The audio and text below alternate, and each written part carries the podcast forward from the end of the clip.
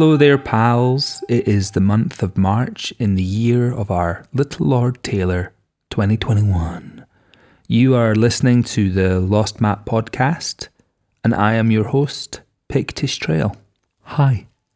Whether you're out for a wee walk or driving about within a five mile radius, or just listening in your homes, trying to drown out the screams from inside your own mind, I'm here to accompany you with some chat and some music from my record label Lost Map.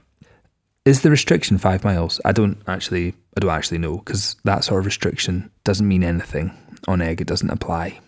You can't go beyond five miles anywhere here unless you want to get wet. It's it's a very small island. As ever, we've got a packed show for you today. So much great music coming out on the label at the moment. Funnily enough, we are going to go beyond our five miles. We're going to cross the Atlantic for an interview with the singer songwriter Alexia Avina, whose album Unearth we released last year. She's currently based in Oregon in America and she recorded this incredibly immersive live session for us. And I'll have some more news on that later. We've also got members of the band Fire Stations revealing to us their first gig, Worst Gig, one of our regular segments. And in somewhat distressing news, we've given Lost Map staff members Laura and Bart their very own segment of the show an interview with Craig Angus from the band Savage Mansion in a new and potentially recurring segment called Lost Chats. Mm. Before we surrender the very essence of our being to that stuff, let's have a little look in our Postmap Club mailbag. Postmap Club, Postmap Club, Postmap Club, it's a very nice club. Early in the morning, just as day is dawning, Pictish Trail is talking loads of shite. Postmap Club is our membership club in which we send you postcards in the post at the end of every month. These printed postcards have lovely artwork, and on the other side, they contain download codes where you can download new music that we've released on the label, alongside some exclusive tracks, rarities, live sessions, audio experiments from different members of the Lost Map Collective. When you sign up, you also get a membership badge. Hmm. And a monthly newsletter from me, as well as discount codes for other merchandise on our webshop. It's a nice way for you to support what we're doing as a label in these difficult times. If you enjoy this podcast and you like the music that you're hearing, you should sign up. There are currently three different tiers of membership, starting at just £3 a month. All these three tiers get exactly the same stuff. The only actual difference is if you pay more, you get a slightly bigger badge. And that, my friends, is capitalism. New members receive an email almost immediately with download codes for this month's releases.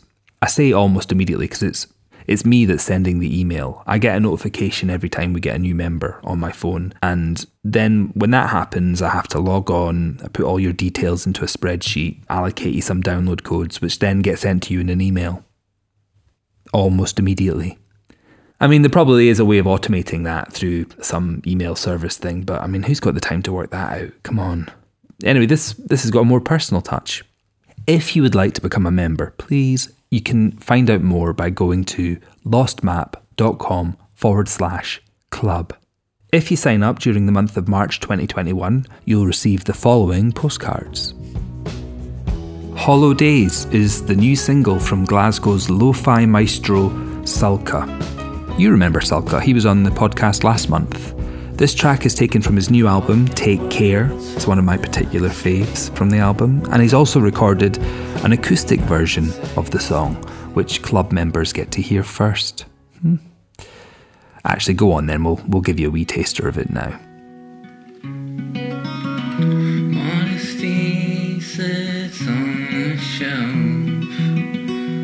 Building up a weak resistance to himself.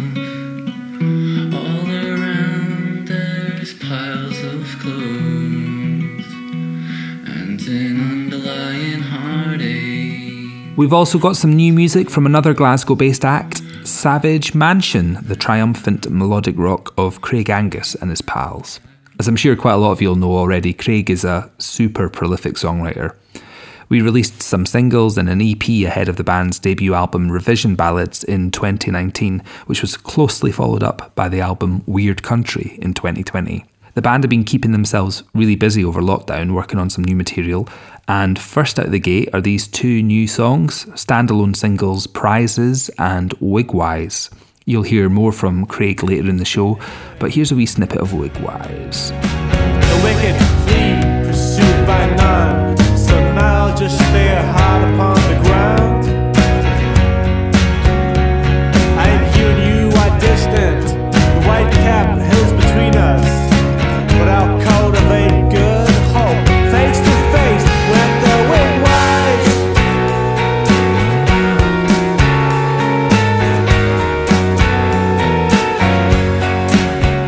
Finally, in this month's Postmap Club releases, as mentioned earlier, we've got an exclusive live session from the American ambient singer songwriter Alexia Avina. I was first introduced to Alexia's music just over a year ago. She was based in Canada at the time, in Montreal, and sent us a link to some recordings through our web form on the Lost Map website. I was on tour at the time, and I remember listening to the songs in the car and being blown away. At their core, Alexia's songs consist of otherworldly, reverb soaked vocals and hypnotic looped refrains on electric guitar.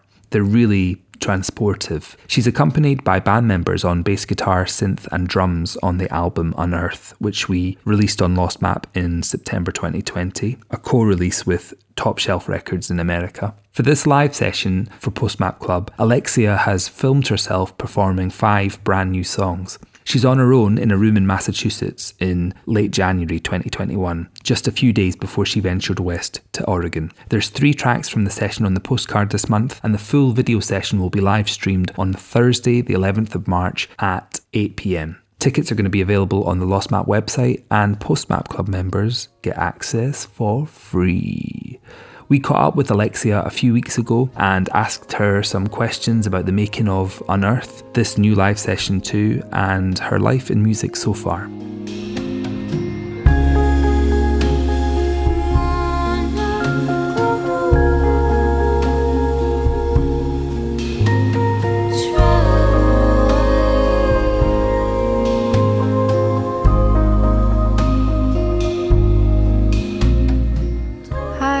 This is Alexia Avina, and I'm currently speaking from a small town outside of Portland, Oregon called Scappoose.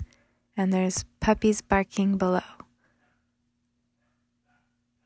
I grew up in Asia, predominantly in Southeast Asia, in Thailand, from age 5 to 18 when I graduated high school. I was always musical as a little baby. I, I do have an early musical memory where I guess I got a hold of a tape recorder and I just recorded myself for the day and I was coming up with stories and singing songs. I vaguely remember singing a song about this magical lion. I showed my family later on and they just laughed and laughed and laughed and I felt like they were laughing at me, but it wasn't that kind of laugh. It was you know, you're laughing because something is just so cute and precious.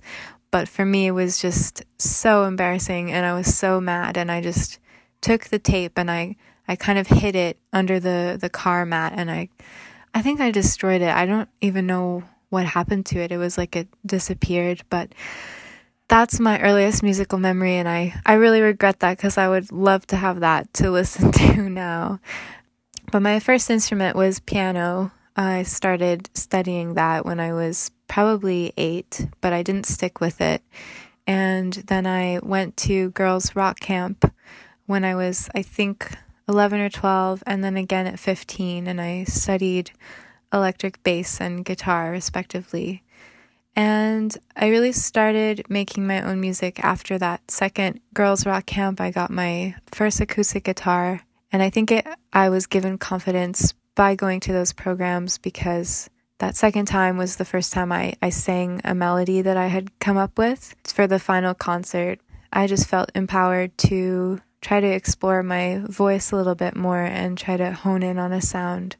And at the time, I was listening to a lot more folky things like This is the Kit and Iron and Wine. I was learning a lot of those kinds of songs. But I also had this like interest in weirder, more obscure things. Like I found Kria Brekkan and Tickley Feather on YouTube, and I just I always wanted to be writing things that were a little bit weird. And then I went on to just uh, gather less conventional instruments like banjo and ukulele and melodica, all that stuff. But I, am over that. Once I uh, embraced electric guitar, there was no turning back.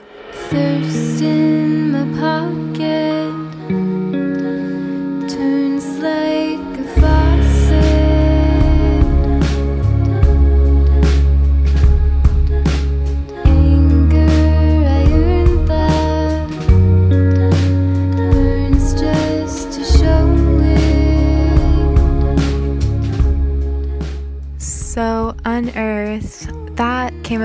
through me moving to Montreal. I used to release songs by writing them, recording them, and posting them to SoundCloud in one sitting. And there's something about that approach that really speaks to me. And I feel that I've been organically coming full circle back to that. But since I moved to Montreal, I kind of started to learn the ways that people generally go about releasing music in terms of coming up with an EP, an album, shopping that around. And so that's the approach that I started to take. So I put out my first EP of songs that I had recorded with my headset microphone and my laptop microphone.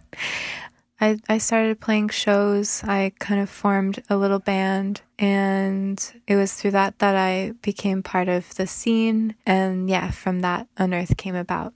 The album itself, it is a breakup album. My other earlier album, Betting on an Island, is kind of the sister album that was also a breakup album, but it was more from the scope of being in the relationship while you're watching its decay and questioning your place in it. It's like right before jumping over that precipice. And Unearth is the free fall. And it's about me trying to figure out who I was on my own. And the way that I kind of experienced that through the time was through my engagements with other people. So it was a bit of a floundering process but also a process during which I reflected back on the relationship and examined it from a different angle in time, which afforded me a different perspective on truth.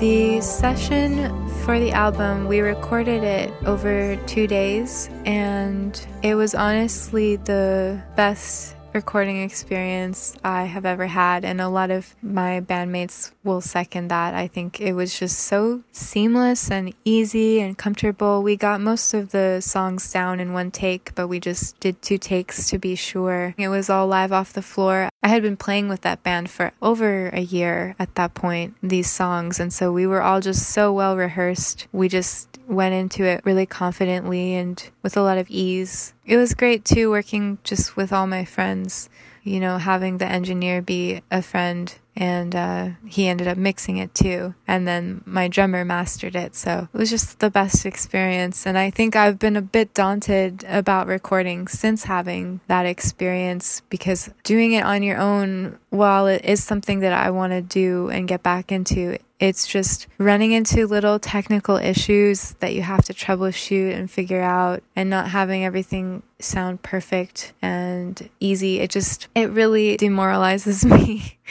and makes me want to give up a lot of the time. But I'm, I'm hoping to just embrace that as part of the process and embrace that imperfection as well.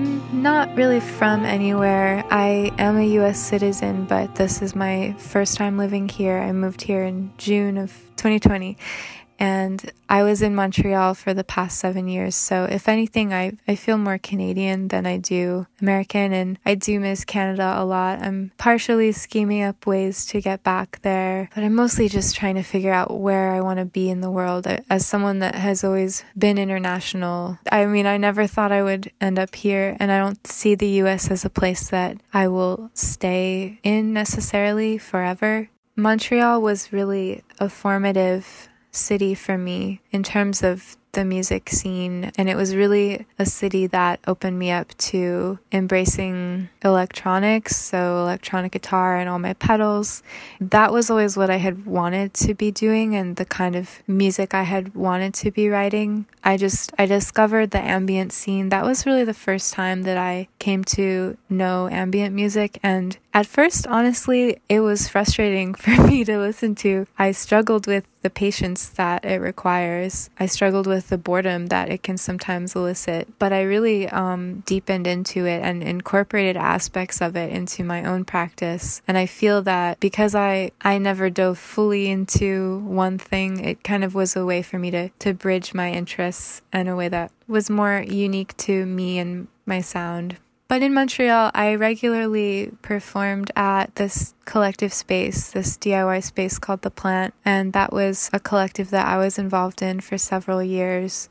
I would throw a lot of shows there, my own shows or other shows, and I would always be uh, just popping in to hang out or helping out at events. It was really, really just the golden days, a really special time in my life. And, you know, the plant goes through many, many iterations of different people that, that are there and involved. And my, my phase, you know, it, it ended, but it was glorious while it lasted. Currently, I'm not really based anywhere. I'm kind of in this transitional moment. I had moved down to Western Massachusetts and I have been there, it must be about seven months. But currently, I came out to Oregon to kind of just get a sense of the vibe on the West Coast and see if it's somewhere I want to be. Like I said, I'm just trying to figure out where I do want to be yeah, I'm in this very potent, powerful moment in my life right now, going through a lot of growth in a way that is really deep and really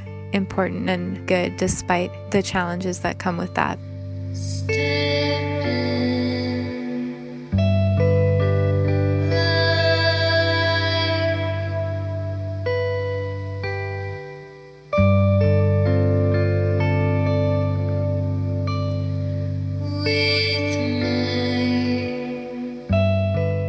The live session that I recorded, I recorded that in my room back in Massachusetts. I have a small little studio room that I use as kind of a meditation yoga zone for myself. I initially wasn't going to record it back in Massachusetts. I was going to wait till I came out here to Oregon, but I am so glad that I ended up doing it this way because, yeah, it wouldn't have worked out here. I didn't end up bringing all my gear. It was recorded out of two amps, and that was just easiest for me because I wanted to be able to hear myself organically without headphones. And when I write and play on my own, I run everything through an amp, my vocals as well. And so I I'm inclined towards that sound, towards that added sort of warmth and, and lo fi quality.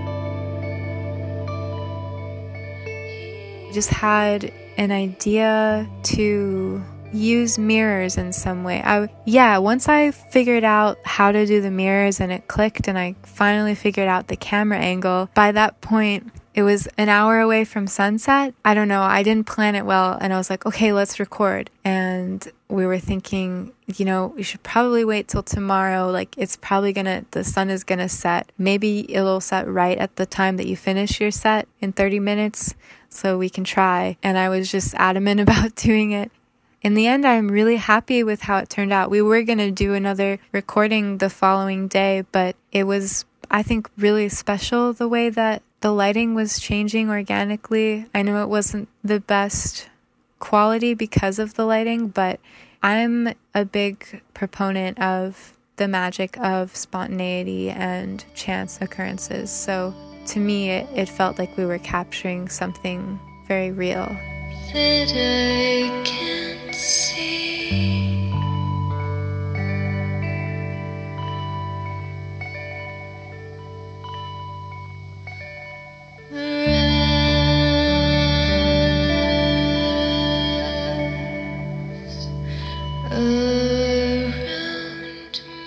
So, all the songs that I did, except for one, they're unreleased. And the second one is the one that is released, and it's off of my other album, All That I Can't See. And it, the song is called All That I Can't See. Uh, the other songs, they're comprised of two different sets of albums that I'm currently working on. One of them, I think, is songs from three years ago, even songs from from that period of time, and we are gathering the added musical elements of drums and, and all that stuff. So it's like, it's a slow process, and I've definitely felt super unmotivated and, yeah, daunted to approach it without having that band already seamlessly rehearsed and in place. But it's almost there. And then the last two songs are from a newer album that I really want to work on on my own. I'm excited about it. I mean, my intention of coming out here to Oregon was to to work on that. So I'll see if I actually am able to get around to it. Yeah, I'm excited about both of those albums. and the live set itself. Yeah, I'm sorry that I did not play any Unearth songs. However, those songs are like more than five years old and they're all in this crazy tuning that I was using at the time that I don't even remember. It was like G sharp, F sharp, C, D, E flat. I mean, I don't know. See, I don't, I don't even know notes, so I might be saying notes that don't exist. But yeah, I wanted to like to do a set that I actually felt was relevant and resonating with me. and also to share these songs that not too many people have heard.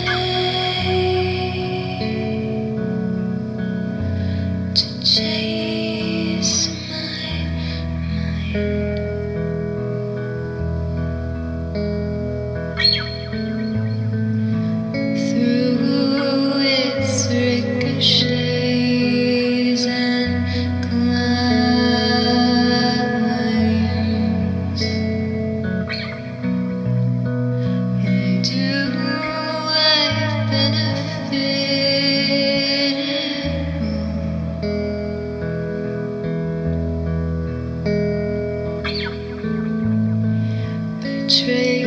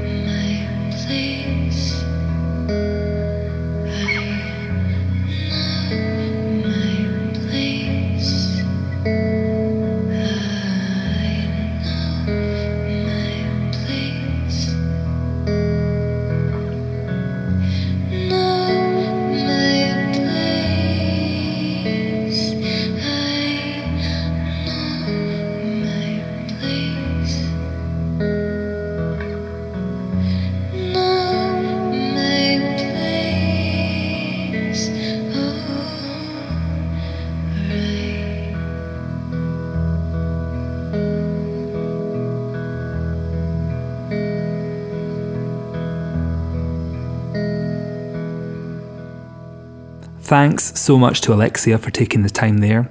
That tune you just heard was a new song called Know My Place, and it's taken from the live session that Alexia has recorded for us this month. You can watch the full performance on Thursday, the 11th of March at 8pm. There'll be tickets on the Lost Map website, lostmap.com, and Postmap Club members will receive a secret link to watch the live stream for free. Okay, up next we've got First Gig, Worst Gig, in which we ask musicians to tell us the first gig that they attended as a punter, as well as revealing the very worst gig they ever played themselves. This month, we got in touch with Fire Stations. They're based in and around Walthamstow in London. It's quite hard to describe their sound because there's so many different elements going on. There's a shoegazy indie feel to some of their songs, also an intimate folksy warmth, as well as some really addictive synth pop moments. I really love their songs. I think they're just beautifully constructed. And we're about to release a new EP from them on the 5th of March. The EP is called Melted Medium, and it's the second EP in a series of three that they're releasing in relatively close proximity. The previous one was called Automatic Tendencies, and it featured the single Small Island. And the lead track from Melted Medium was a song called The Circular, which came out as a postmap last month. This new EP is a particularly interesting one because they're fully embracing all the different elements of their sound. There's pop, and there's also harmony driven psychedelic moments. There's an incredible lo fi cover of the song Small Island by fellow Lost Map artist Clementine March. And there's a truly banging hard house remix by Dreamtrack of the song New Device that somehow manages to retain the emotional feel of the original whilst producing over three gallons of fist pumping sweat. We're going to hear a bit of music from them in a wee bit, but first here's Martin, Laura, and Mike from Fire Stations discussing their first gig, worst gig.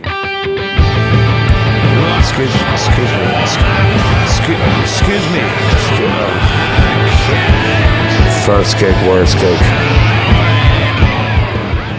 first live gig I went to, I think, was the Drifters, the Motown doo wop group. But it probably wasn't, it was probably like one guy that was originally in the Drifters. And it was at Walthamstow Town Hall, which is like 15 minutes from where I live now and about five minutes from where you live now. And all I remember about it really, I went with my mum.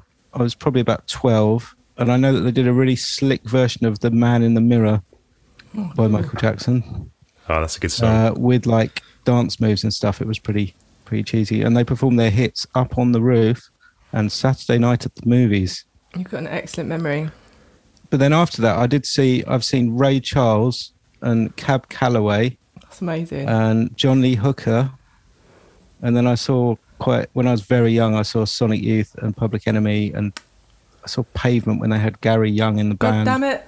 Did Gary Young um, do a handstand? He was quite strange. is so much better than mine. I no, I lived in Ipswich growing up, and no one ever came to Ipswich like it was a musical ghost town. and I think the first gig I went to was Reef at the Corn Exchange. We were so happy because a band had come to Ipswich. Reef are back Finally. in. Reef are doing well.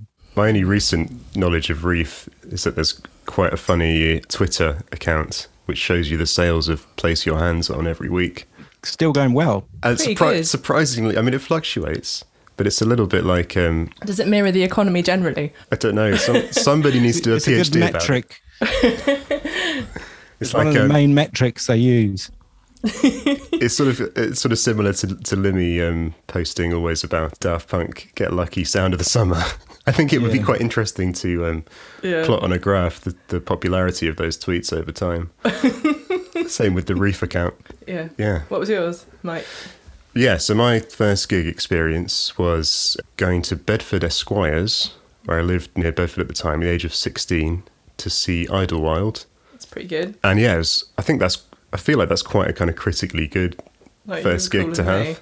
I I mean, mean, mine was the coolest, but I mean, yeah, I think Martin's prob prob- probably one, but um, but it was like as an experience, it was really amazing because it was sort of the first proper noisy indie gig. I don't think I'd seen much live music at all up to that point, apart from like wind band um, concerts at school and stuff. so this was a little bit different to that, and I remember like the, the Bedford Esquires was quite. It was on the sort of toilet venue circuit. Don't want to, you know, it's I, I've Like been it's- there a few times. You I've may been there. It's good. I thought. it's really cool, and I and I never thought of it as a toilet at all. But they were quite lax on certain things, such as underage drinking, That's and um, what you want at that and that was perfect. So I had as much red stripe as I could stomach, and uh, went absolutely nuts at the front. And I remember, I think it's Roddy Woomble, isn't it? The the ma- Yeah. lead uh, lead singer. I remember him sort of. I, I've got a vague recollection of him looking at me like, Jesus, you've you've gone mad or something because I like had my head over the front of the stage like listening to the monitor bear in mind the monitor's pointing back at the band and I was so into it. I was like yeah let me hear more I need to hear more of this. And I was like I didn't realize obviously that the monitor's only going to have like his vocals and maybe like a bit of kick drum Maybe or that's something. where the origins of your interest in music tech came from. You were like, hang on, yeah. what's going on? it certainly did da- certainly damaged my ears for life. That's, I couldn't hear anything for about three days after that gig. Do you still replicate that monitor mix every time we play? it's it's just deeply ingrained in my soul somewhere. And then I snog someone outside which was like That's utopian. It's like the That's such a good. it's sort of the perfect teenage night out, really. Like my friend was passed out on the bench next to us, This is like an iconic and then textbook teenage night out. What But- was the worst gig then? Because that sounds like that's pretty good. Let's take you right down a notch. there's one gig which I played in a band that's not fire stations. We drove to a festival outside London, and it took us about three hours to get there. And then on the, when we walked up to the tent where we were playing, we were billed with the wrong name. like it was, I might as well say the band name. So the band was left with pictures, and we were on the board as leg with pictures. Leg with pictures. And I thought we were like, this is not, this hasn't started well. That's and then, so lame. and then we were sort of playing in the um, in the children's art tent, and like none of the parents were very inclined to stop their kids bashing away at xylophones, etc. Even when we were playing, and um, so we sort of played along to to like a cacophony of like out of tune xylophones and stuff like that. Oh, so, that's bleak, isn't it? so I think Laura's probably got um, Oh. other other stories to tell. Well, it's not. None of them were fire stations. Actually, I remember Dark Captain, our old band. Like we were playing this like local pub. I think it might have been someone's birthday or something. But there was a genuine conversation about whether we could go on before or after a puppet show. and I, I was so hungover, and I just remember thinking, "Oh God, this is this is it." Um, we finally made it. we finally made it. But I think the thing that makes me laugh the most, and it's not really like worst gig, it's like a series of gigs where like with a really old band at a time when quite a lot of music venues seemed to be closing down. Like it seemed like every time we played a gig at a venue, it shut, and we were like the last band. We were the last chords drummed in like maybe three different venues, like back to back as gigs, like maybe in 2007. Um, and I, for a little while there, I thought we were cursed and that we shouldn't play music anymore because we're just ruining the landscape of music in London. Martin, have you got any um, worst gig experiences? Was it fire stations or a previous band when you played at the Water Rats? oh, that was a previous That was a previous band. previous That was well. so bad. That was a previous band, yeah. But, But I I mean- at that. Water and rats was- are particularly notorious for being. Uh, sh- Are we allowed to? Be, I don't know about well, not the venue. It was the promoters at the time. It was the promoters. Yes, yes. absolute. bastards. What- So what happened, Martin? You were playing in support of an Italian band who, who were on tour, and it was their only like, British tour date. and um, the promoter, after you started playing, decided there weren't enough people there, so he just just cut the gig and said the night was over. The other band hadn't even played, and they travelled from Italy. That was and grim. I had a friend that had just got in and paid, and then Yeah. they just cut the power, and they wouldn't give them a refund.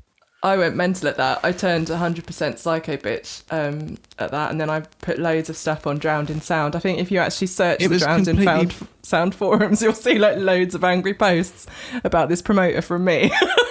because there were still people turning up. So yeah, some of my friends You know, just paid a was like- fiver, and then I don't think it was even nine o'clock yet, and I think they just shut it down. They went, "Nah, you're not not popular enough." this is so triggering. I remember that gig because I arrived early because I worked quite near the Water Rats, so I was there at like five o'clock for sound check, and the and the sound guy was like, "Where's the rest of your band? You do realise this is a proper venue?" You do sometimes deal with people who are a bit like not not who you want to be meeting.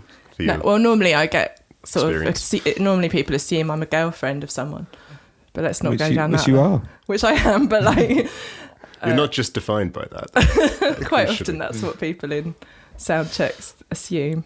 Anyway, let's not go down that route. I could talk about that for a whole podcast if you want, Lost Map. Anyway, Gender inequality Let's in not get on to systemic inequalities in the music business. Uh, we'll be here all day. I think that pretty much wraps it up then, doesn't it?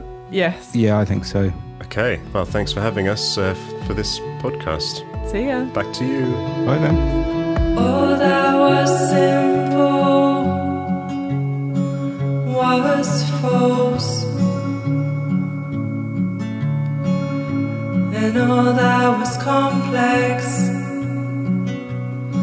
was unusable, unusable. We built this construct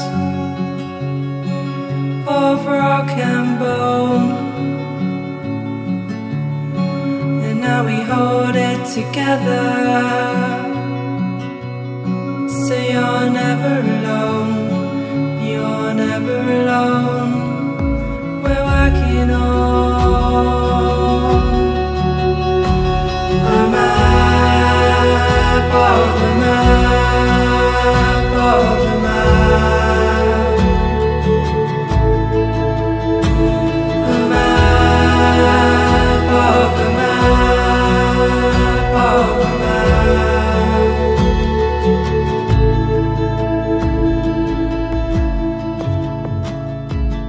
That was Low Ratio, the sunken version by Fire Stations, taken from their new EP, Melted Medium.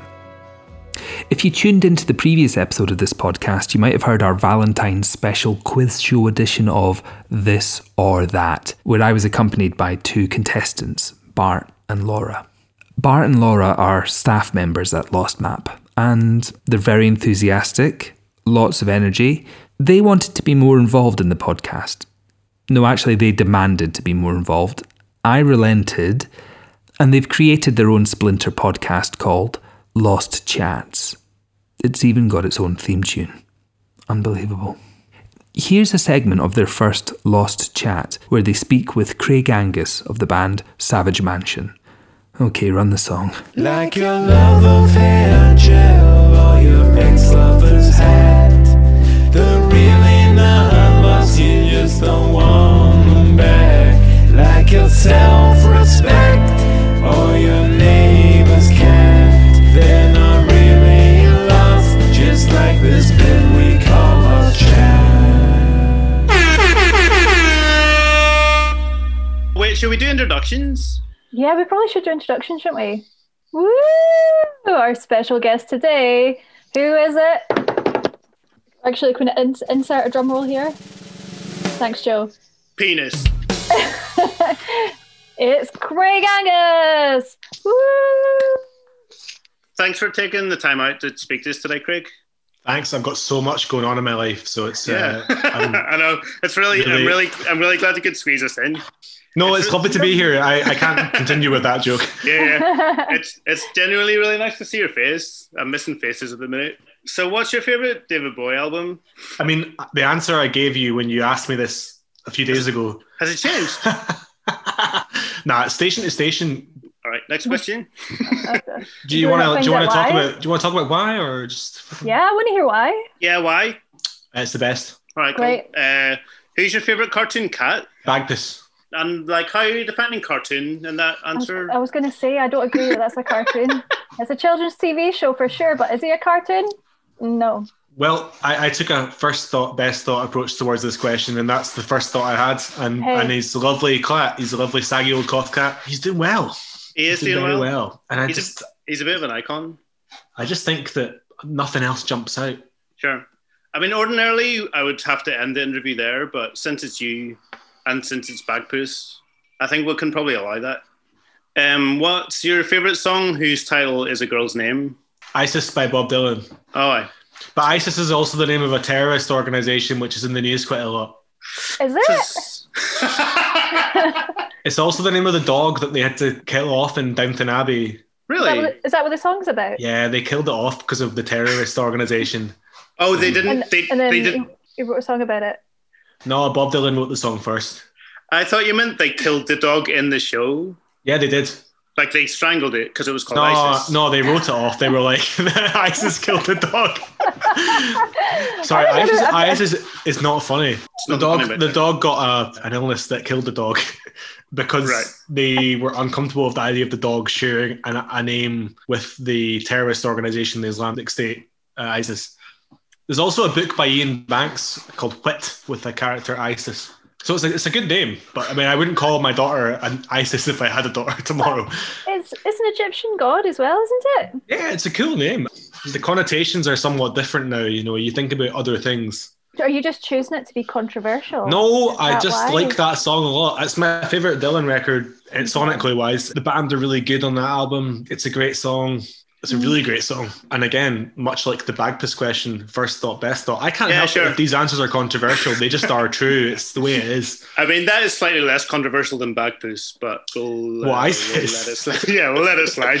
Let's put that to a vote. ISIS or Bagpuss. I think also, like in the list of crimes that the terrorist organization ISIS have committed, I think ruining the name ISIS is quite low down. yeah, you're right. Uh, It's like, so- have you ever seen the Paul O'Grady's dogs? Yes. Oh, really So that's basically Downton Abbey is like a fictionalized version of that. It's about a, a rich family who take loads and loads and loads of dogs in, and they have to figure out like which ones to keep and which ones to kill. And they kill the ones that are named after terrorist organizations. organizations. Yeah. So Ira's dead.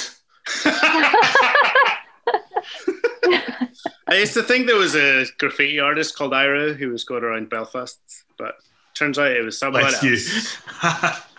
you. Um, so that concludes the first three questions of the interview. Thanks very much, Craig Angus. Thanks, Craig. I feel like we know you three times as much as we did at the start of this.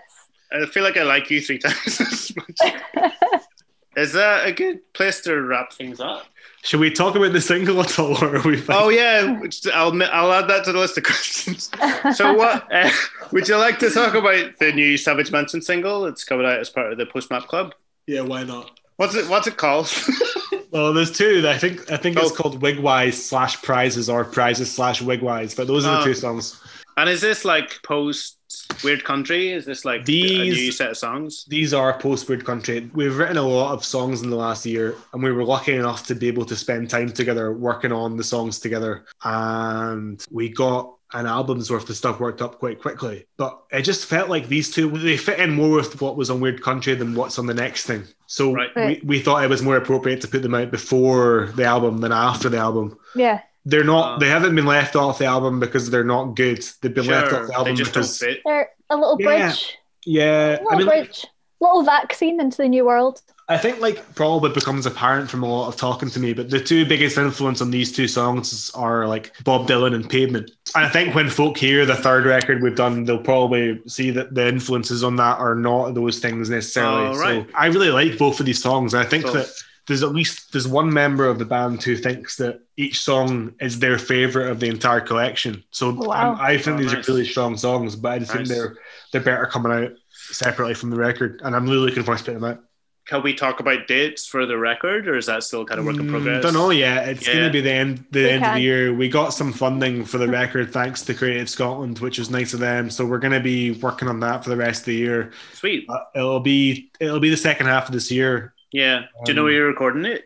Yeah, we do. We're recording it in our rehearsal studio, which is Chime Studio in Glasgow, with Oh, nice. uh, our mostly live engineer Ross McGowan, who's a great guy who's recorded some stuff for Bossy Love and United Fruit, and and he recorded a live album live at the Hug and Pint as well. He's fantastic. We Nice. really like him. It's the first record Beth recorded with us, Beth Chalmers, Oh, who's nice. now playing keys with us full time. Nice. Brilliant. So that's like being built into the arrangements a lot more, which is good fun, and it's really like changing the dynamic of the songs a lot more. It's making them a lot less macho, for lack of a better word, and a lot more who we genuinely are Sure. people, which is a good thing to have. And I think that Yeah, totally. I'm excited about the whole thing, how it's going to sound. I mean, we obviously have these two songs that are kind of hitting at what we're going to do at, but um, what we're going to do after that is going to be even more interesting, I think. And I just Cool. like it's just really nice to be doing stuff. It's been like a blessing. It's been a kind of terrible year as we've hinted at, and like uh, Aye, aye. Yeah, there's a lot to talk I about. think There's a lot whenever our tour got tour got postponed and the kind of weird country campaign got kind of stuck in quicksand really. It didn't really Yeah. Go anywhere. We couldn't do much with it. So i think we we just kind of moved quickly on to like writing new stuff. And i think that the, the the enthusiasm for the new stuff shows too i think. Sweet. If Bob Dylan and Pavement are the main influences for these two songs, what's the main influences for the album? we know it's still Savage Mansion, and I still Aye. write songs in a certain way. Hmm. I've been doing a lot more lyrical stuff without writing music. You know, there was a lot of Sure. like I did a lot of free writing exercises and creative writing stuff last year with Maria Sledmere and Denise Bonetti's publication Spam. I've been writing stuff with The Word, which is James Killen's publisher. I've been like kind of exploring that side of things a bit more, which has been great Great. Musically, I think we were really inspired by watching Stop Making Sense together at the end of last year. We all watched that as part of the Amazing. film club, and we all got thinking about like how fun the recording of that is. Because people talk about the visual side of things a lot with Stop Making Sense. Like obviously, it's really well put together visually, but Yeah. as a recording, it's so satisfying and sounds so fun and sounds so together. And like, I think we always like, you know, we thought about maybe not doing it as live as before, but that made us think we should do it live, but just do it really well live. Yeah. We've been listening to a lot of the second Elvis Costello record. This year's Uh, model. Yes, it's fantastic. It's so It's good. amazing. It's so like it kind of brings the keys into the live band thing in a really tasteful way, and it's just well arranged, and the songs are really strong. It's absolutely if the songs one are half as good as that. It's one of my favorite records. It's a it's a it's a proper classic. yeah. Yeah, I've loved it since I was 16. I So think, like, 10 years. yeah. Like maybe the last record was influenced by REM a bit more. This one's maybe more influenced by the B52s. Nice. Uh, Uh, it's that's really like- exciting. Yeah, I'm I'm excited for it. I think it's going to be great, and I hope that people like it. I just can't wait to play live again. It's, it's like- Yeah. I don't think we'll play live this year, which is a shame. But like, Sure. I honestly can't wait to do it again. It's such a big thing to be missing from your life.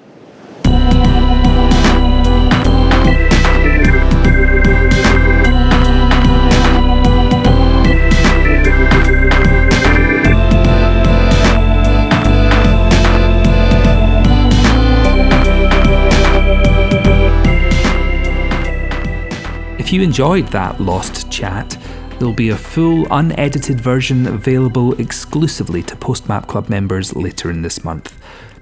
Check your email for that one. For those of you that have missed this or that, don't worry. Our unpopular quiz show segment will return next month in April, and I'm delighted to inform you that we've actually we've secured a, an incredibly high profile, genuine celebrity as the contestant. Be sure to tune into that next month. To close the show, here's a full version of Prizes by Savage Mansion, which features as part of our Lost Map Club. If you've enjoyed the music that you've heard in today's episode, you can sign up on our website, lostmap.com forward slash club.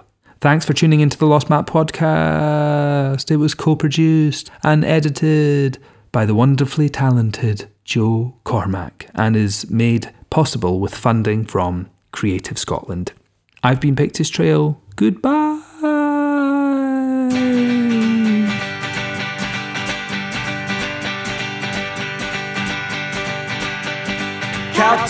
To the ones who are keeping me down.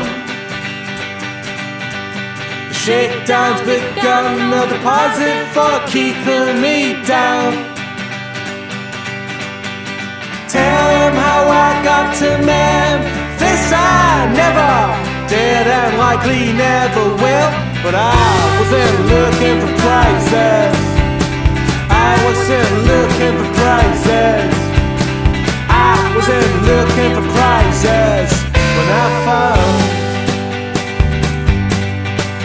them taking the credit for everything that we could be. They've given us hope and protection, retail for that.